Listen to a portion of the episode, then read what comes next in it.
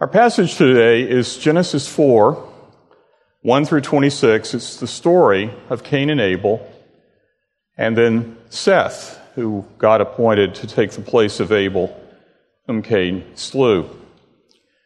It's an important story. It's given the same amount of scripture space as Moses gives to the creation account itself. So there's much to be learned in this passage. We're going to learn about two brothers, two cities, and two loves. So let's ask the Lord to bless us before we look into the text. Father, we thank you for your Spirit who illumines our hearts, who opens our eyes to see our Savior in the written word. We thank you for these oracles that are given to us that are holy and inerrant and inspired. We pray, Father, that you would grant us the grace to understand them and to see our precious Lord of whom they speak. Be with us this morning for Jesus' sake. Amen. We're going to be talking this morning a lot about the city because we're told in Scripture that Cain builds the first city. But actually, by way of background, you have to know that the city is eternal in Scripture. There is a city before Cain builds his. It's the city that God promises Adam and Eve he will build for them. They will achieve it they will gain it by way of inheritance. They look for it. The author of Hebrews tells us that the ancients, beginning with Abel, certainly Adam, Abel and Enoch and Noah and Abraham and Sarah and all of the patriarchs were looking for that heavenly city. It's called a heavenly country, whose builder and architect is God Himself. They lived this life in earthly cities. In the Bible, there are many cities. Augustine called them the cities of men, and they are all of them wicked. There is the city that Cain builds that we will look at today to see its character. There was the city of Babel and its tower of pride. There was the city of Sodom and its wickedness before God.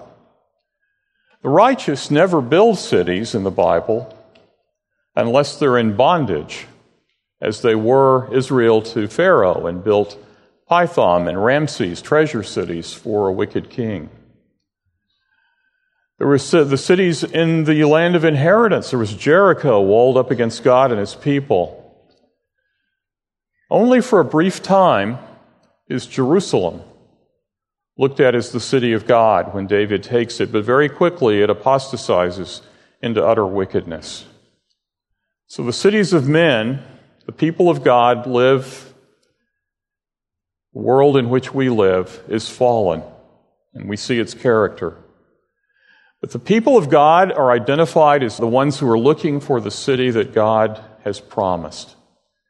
And we want to look into that. Augustine said there are two loves the city of man is based upon the love of self, even to the despising of God. We will see that. The city of God is built upon a love of God, even to the despising of self. We will see that as well. How do we live in these earthly cities? How do we live with this hope of heaven? Paul tells us our citizenship is in heaven. But how do we live here? Jeremiah told the people of God who were carried into captivity seek the peace of the city, seek the peace even of Babylon. Be salt and light. That's the most patriotic duty we can do. And as I looked afresh at this passage, it was striking to me how much this Canaanite city has corrupted itself in our own day. I'm often asked, are these the end times? People have a sense, don't they? There's kind of a growing anxiety that things are off the rails. And I found myself asked that more frequently the last some years. And the answer, the best answer I can give is that I don't know. I don't know when Christ is returning. I have no idea. Nineveh was a wicked city. Nineveh was 40 days away from being utterly destroyed by God. But he sent a prophet there, and a revival ensued, and Nineveh endured for another 150 years. So we can pray for our country as well, can't we? I don't know what God's times are, but we can see what kind of a city it is that he brings judgment to. And perhaps this will sober you and encourage you to live in light of the heavenly realities. The best thing we can do for our beloved America. Genesis 4 1 to 26. Now Adam knew his wife, and she conceived and bore a son called Cain. Cain is the name of nobility. It's related to she created, she bore. And she said of this son, I have gotten a man, the text that you're using typically says, with the help of the Lord. Now, it can mean that. She can be saying, I've had a male child. She knows the prophecy of the seed of the woman. But grammatically, it can also mean, I have gotten a man, even the Lord. That is, she could have thought, it is possible, that she could have thought that this child was the seed of the woman that would redeem the world. But in any event, she bore again. She bore his brother, Abel. And she gives Cain a name of nobility, but Abel, when she sees she has another son, she begins to recognize perhaps that this is going to be a long process before the seed of the woman comes. And so she gives him a name. Abel means vanity. Hevel in Hebrew. It's the same word. Vanity of vanities, all is vanity. Solomon will sing. It's Abel of Abel. All is Abel. So the son that she disregards, however, is the one who truly loves God. Her firstborn, Cain, John tells us, he is of the seed of the devil. Very striking. That seed of the serpent and the seed of the woman will be human, will have a human face. Now, Abel was a keeper of sheep, and Cain was a worker of the ground. They've grown now to maturity, and there are other children around. We're told Adam and Eve had many sons and daughters, so the human family is expanding. It's at least about 130 years after the expulsion from Eden. Abel is an adult, he's a keeper of sheep, Cain is a worker of the ground, and in the course of time, Cain brought to the Lord an offering of the fruit of the ground, and Abel also brought of the firstborn of his flock and of their fat portions. Both are proper offerings. You can bring an offering of fruit in the Bible, a mincha, but never before you bring a sacrifice of blood. For the spilling of blood unto death is the only thing that will remit sin. Abel brings his offering. There's a difference in character. Cain brings of the fruit of the ground, but Abel's offering is different. He brings the firstborn of his flock and their fat portions. He offers the very best. What's the difference? Cain brings his sacrifice, but not his heart. Abel brings his sacrifice and his heart. He comes in faith. And so the Lord had regard for Abel and his offering, but for Cain and his offering, he had no regard. There was no sacrifice that was accepted. So Cain became very angry. Anger is always the passion that is the response to a perceived injustice. Cain thinks God has been unjust. Why didn't he accept my sacrifice?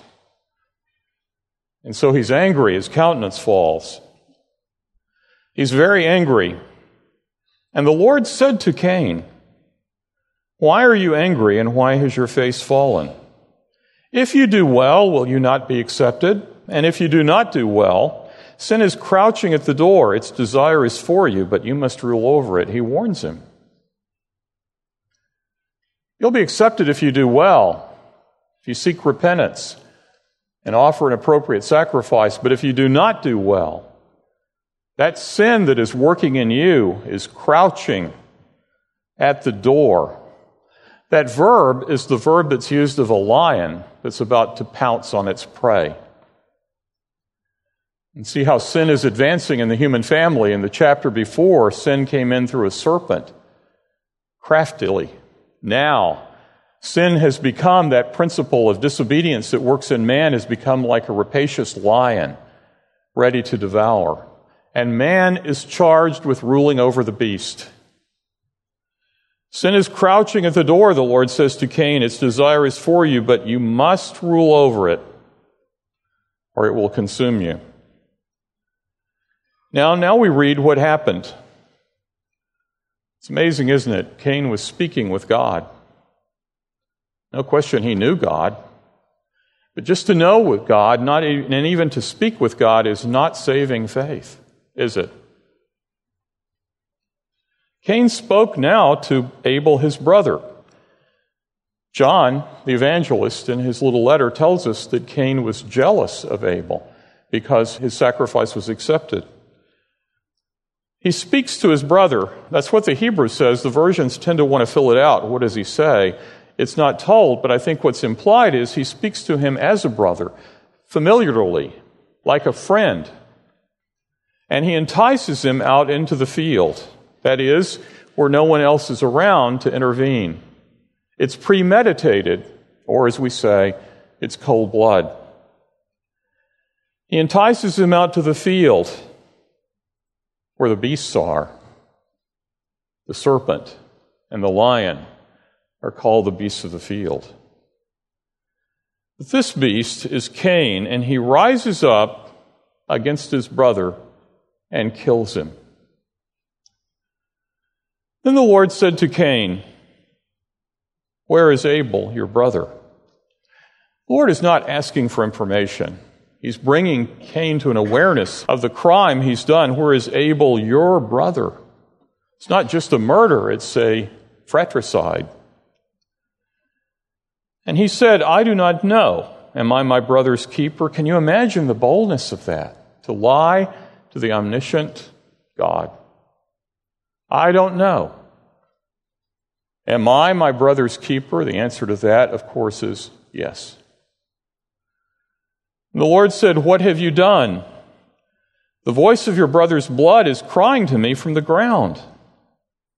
That's interesting. The author of Hebrews takes this as an evidence of resurrection because Abel's life continues on and his innocent blood cries out for justice, which is his right. His life is not extinguished in death, but now his blood awaits for God to vindicate him in justice. The voice of your brother's blood is crying to me from the ground. And now God says, You are cursed from the ground. That was his strength. He brought, he was the cultivator of the ground. But now he's cursed. God did not curse Adam and Eve, he cursed the ground for their sake. But he did not curse them. Now Cain is cursed. You're cursed from the ground, which has opened its mouth to receive your brother's blood from your hand. When you work the ground, it shall no longer yield its strength to you. The earth itself will take vengeance. In all the line of Cain, none of them excel in agriculture, by the way, although they excel in all the other arts. So, and he says, You will be a fugitive and a wanderer on the earth because he has blood guilt upon him. And any one of Abel's brothers or sisters is entitled to blood vengeance. So Cain said to the Lord, My punishment is greater than I can bear. See how sin is warping his categories. He is saying to God, You are unjust this penalty is too severe. The one who is justice, he says that to the Lord. My punishment is greater than I can bear. Behold, you have driven me today from the ground, and from your face I shall be hidden. I shall be a fugitive and a wanderer in the earth, and whoever finds me will kill me. He recognizes his sin is discovered, and now he is subject to blood guilt. So the Lord said to him, Not so. If anyone kills Cain, vengeance shall be taken on him sevenfold. And the Lord put a mark on Cain, lest any who found him should strike him. God had said there would be a quarrel, the history of redemption, between the seed of the serpent and the seed of the woman. And for that quarrel to work its way out to our redemption, God must protect the wicked as well as the just. So he protects Cain, but not to his salvation. Then Cain went away from the presence of the Lord. My goodness. His whole life will be lived as though there is no God. How about us? Is the Lord preeminent in our thinking, not just on Sunday, but Monday through Saturday too? Do we live in the sweet presence of God? The psalmist says, The nearness of God is my joy. Is He your joy? His presence? He went out from the presence of the Lord. That's used of Judas, remember? Who leaves that Last Supper. Jesus tells him, What you do, do quickly. He commands him to leave because he's about to implement the supper. He's fencing the table. Judas leaves. John tells us he shuts the door. Christ is the door. And it's nighttime. He's left the light of the world to go into his utter darkness. It's life without Christ. So Cain went away from the presence of the Lord and settled in the land of Nod. This is the life of unbelief. Nod means wandering. And he settles in the land of wandering. What does that mean? It's contradictory. The life of unbelief is ultimately contradictory. The Old Testament poet speaks about those who dwell, who live in the land of the shadow of death. What kind of a life is that? Paul talks about the wanton woman. All she lives for is pleasure in this life, and he said she's dead, though she lives. It's the nature of unbelief to live in these contradictions. So he settled in the land of Nod, east of Eden. Now Cain knew his wife, and she conceived and bore Enoch. The name Enoch is one you know. It's Hanukkah, the feast of dedication, the feast of founding. Hanak. He founds a city. So the when here is not temporal. It should be translated Cain knew his wife, and she conceived and bore Enoch. Then he built a city. And he called the name of the city after the name of his son. He builds a city he's abandoned God, so his only community will be the community that he generates himself. So his son is born, so he founds a city that represents the community of man. But that too is contradictory, isn't it? Here is a city that represents the community, the fellowship of mankind, and it's founded by a man who murdered his brother. Deeply ironic. And that's characteristic. The ancients told us that the cities, all the cities and countries, are founded in crime. It's very interesting. Sparta was founded by Lycurgus after he killed his king. Athens was founded by Theseus, who killed his father. Rome was founded by two brothers one of whom killed the other. Augustine saw continuity in that. The cities of men, when you found something new, it does violence to that which went before. So there's something inherently amiss in the cities of men. And so here is this man building a city representing the community of man who kills his brother. What community is that?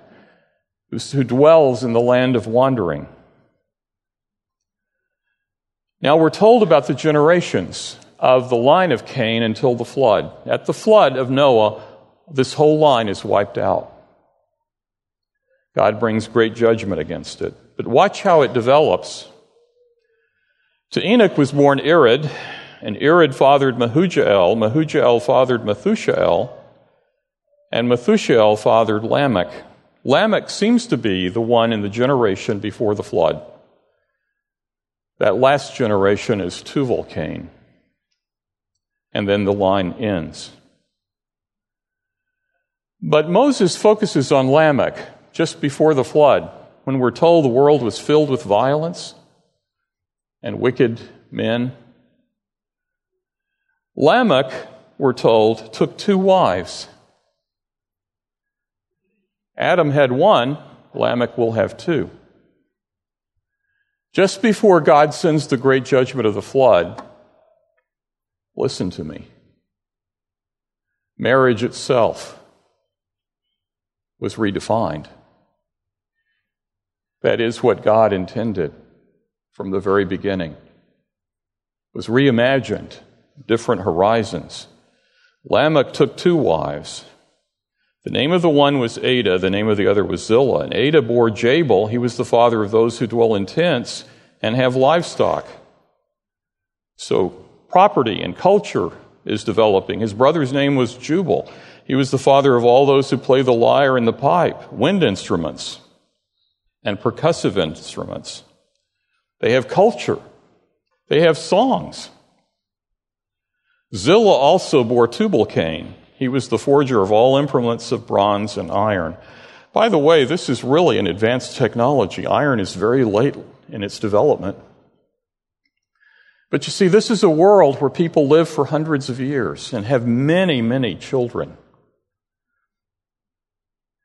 And so it grows quickly and spreads all over the world and advances technologically far more than we can imagine. We take 20, 30 years to train an Einstein and have him for 50 years. They would train a technician and have him for 500 years. Our scientific and technological advance is hindered by our many languages. Scientific journals have to be translated. It hinders the advance of technology because technology ultimately is amoral. This culture developed in ways that I think we could only imagine and fast. And it grew in wickedness too. The sister of Tubal Cain was Naamah. So we're told about these three brothers they have this interesting similarity of name Jabal, Jubal, and Tubal. Much like our custom, sometimes we will have our children with the same letter, don't we? Or same sound. There's very human character to this. But what Moses chooses to do to describe the generation before God brought judgment, when he wants to illustrate that, he doesn't say how utterly wicked they were. He says that in chapter 6.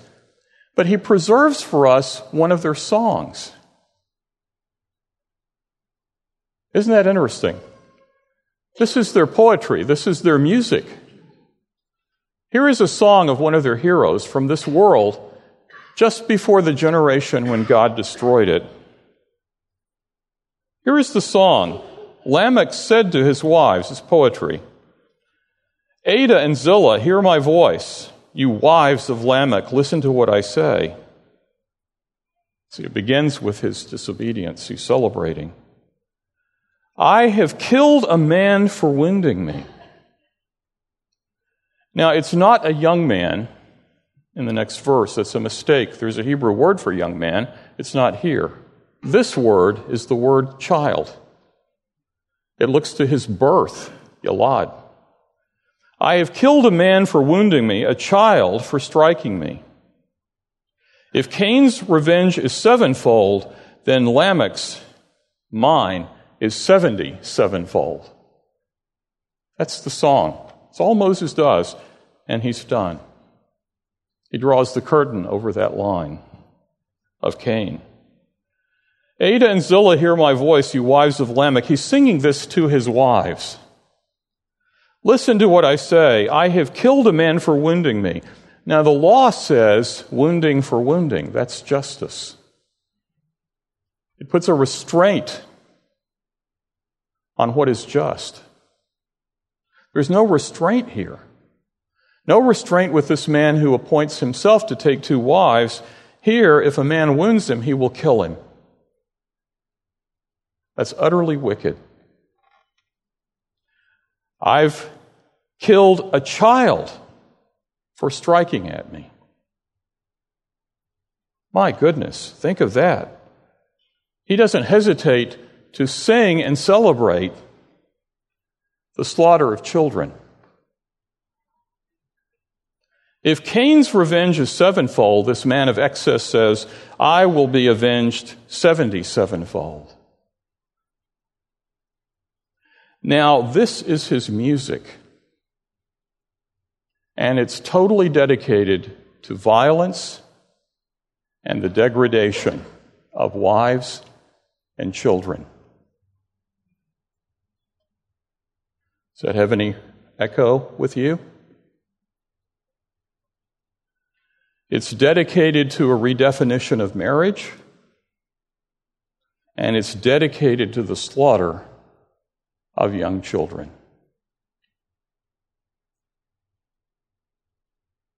That's the character of the city of man before God brings great judgment. So Moses is done. He's shown you what the city of man is like apart from God. So, what will God do? There is only the seed of the serpent now. What about that seed of the promise of the seed of the woman? Abel is destroyed. And Adam knew his wife again, and she bore a son and called his name Seth. For she said, God has appointed for me another offspring instead of Abel, for Cain killed him.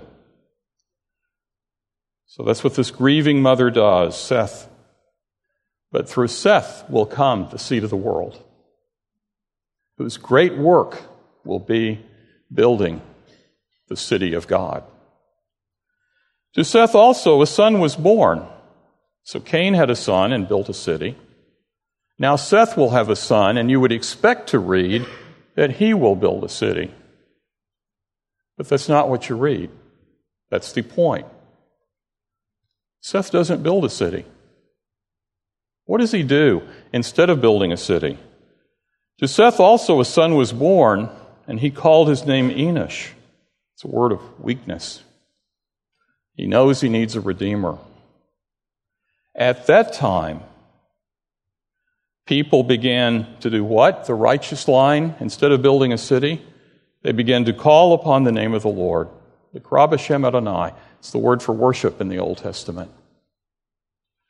The righteous have a vision of a city they will inherit one day, whose architect and builder is God, a new country, a heavenly country. And so they dwell on earth as strangers and pilgrims. They seek the peace of the earthly city. They live as citizens whose city is above, like Paul says. Your citizenship is in heaven. The most patriotic thing you can do is to seek the peace of the city to be salt and light, and to build a community of worship that gives a vision to the community of a place where women are honored, marriage is honored, God's institutions are lifted up, the lives of children are precious, families are important. It's the most patriotic thing you can do is to live as salt and light. Because where is America today. Have you listened to our music lately? Have you looked at our movies that we send all over the world? Have you seen our implements of bronze and iron for six years? I was national counsel with one of the largest defense contractors in the country, headquartered in Reston, Virginia. It was a multi billion dollar company. We send war armaments all over the world. to both sides of every conflict. We send a music and a message. We are a culture that frightens me. But there is always the hope that God will send us a revival. Here is the song of the city of man. Adah and Zillah, hear my voice, you wives of Lamech. I've killed a man for wounding me, a child for striking me. Cain's vengeance is sevenfold, Lamech's is seventy sevenfold. In a day like that, what songs do we sing? Here is a song of Zion, one of our hymns. Does Lamech's song move you? Well, what about this? Man of sorrows, what a name for the Son of God who came, ruined sinners to reclaim. Hallelujah, what a Savior. Bearing shame and scoffing rude, in my place condemned he stood, sealed my pardon with his blood. Hallelujah, what a Savior. Guilty, vile, and helpless we, spotless Lamb of God was he. Full atonement can it be? Hallelujah, what a Savior. Lifted up was he to die. It is finished was his cry, now in heaven exalted high. Hallelujah. What a Savior. When he comes, our glorious King, all his ransomed home to bring, then anew his song will sing. Hallelujah. What a Savior. What song moves your heart? What city do you live in? In this wicked world, we are given a vision of another country, another city. It's not like the city of man. Cain kills his brother and founds his city. Our city was founded by a greater love. Cain lifted up his hand to kill his brother, but our Lord lifted up his hands to suffer death for his brothers that we might have life. The founding is altogether different. The blood is different. Abel's blood cries out for justice. The blood of Jesus cries out for mercy. For any who will appeal to that mercy.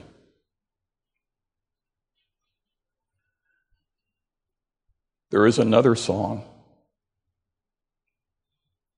There is another founding. Lamech celebrates the reach of his sword. 77 times I will take my vengeance on anyone who offends me. Does that echo with anyone? Is there another city? In Matthew 21, the evangelist tells us Peter came to Jesus. How many times, Lord, should I forgive my brother? Seven times? And thinking he is so forgiving. Jesus says, No. No, Peter, I'm not saying seven times. You forgive your brother 77 times. The reach of Lamech's revenge is the measure of Christ's mercy for a different city. And we have a different song. It's not totally dedicated to this world. You see, we're cleaved in two as a people, aren't we? There's some difficulty in that. The Bible acknowledges. We have loyalties to the earthly city. And we love justly our earthly city, but our heart's in heaven. We long for that city. There's a hymn that I love that expresses this. It's a British patriotic hymn. It was written by Sir Cecil Spring Rice, who was a Christian. It's sung at every state occasion in England. It's beautiful. These are the words. It's called I Vow to Thee, My Country. It gives voice to that bifurcation that we all feel. We love our country, but our true love is in heaven. The first stanza is about the love of England, or one's country. I vow to thee, my country, all earthly things above, entire and whole and perfect the service of my love. Our country does have claim upon our lives, as you know. The love that asks no questions, the love that stands the test, that lays upon the altar the dearest and the best. The love that never falters, the love that pays the price, the love that makes undaunted the final sacrifice. That's the love that gave us Normandy. the love that will sacrifice our own lives that our compatriots might have liberty. But, as the Brits were reminded, there is another country I've heard of long ago, same country that Abraham and Isaac and Jacob were looking for. Most dear to them who know her, most great to them who know. Do you know this city?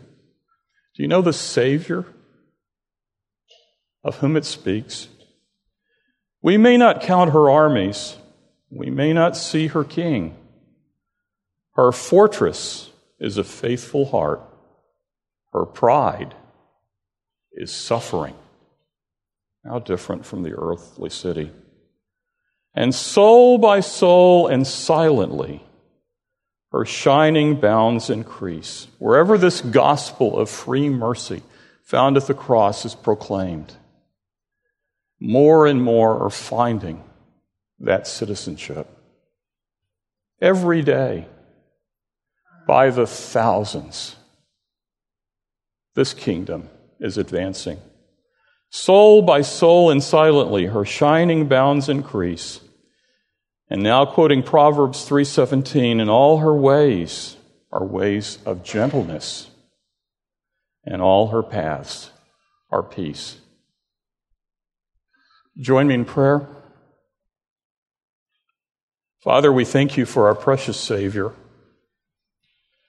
who showed us a greater love and laid down his life for us on the cross that we might be made whole and given the hope of heaven and the citizenship of the New Jerusalem. Lord, I pray that we might live as a community of faith in a manner that would be salt and light. We pray for our dear America. We confess the many sins of this generation. We ask your mercy we ask for revival, lest we suffer the judgment hand of God. Oh Lord, grant us mercy instead. Mercy only found in Christ Himself, who loved us and gave Himself for us, and gives us that hope of the heavenly reward. Amen.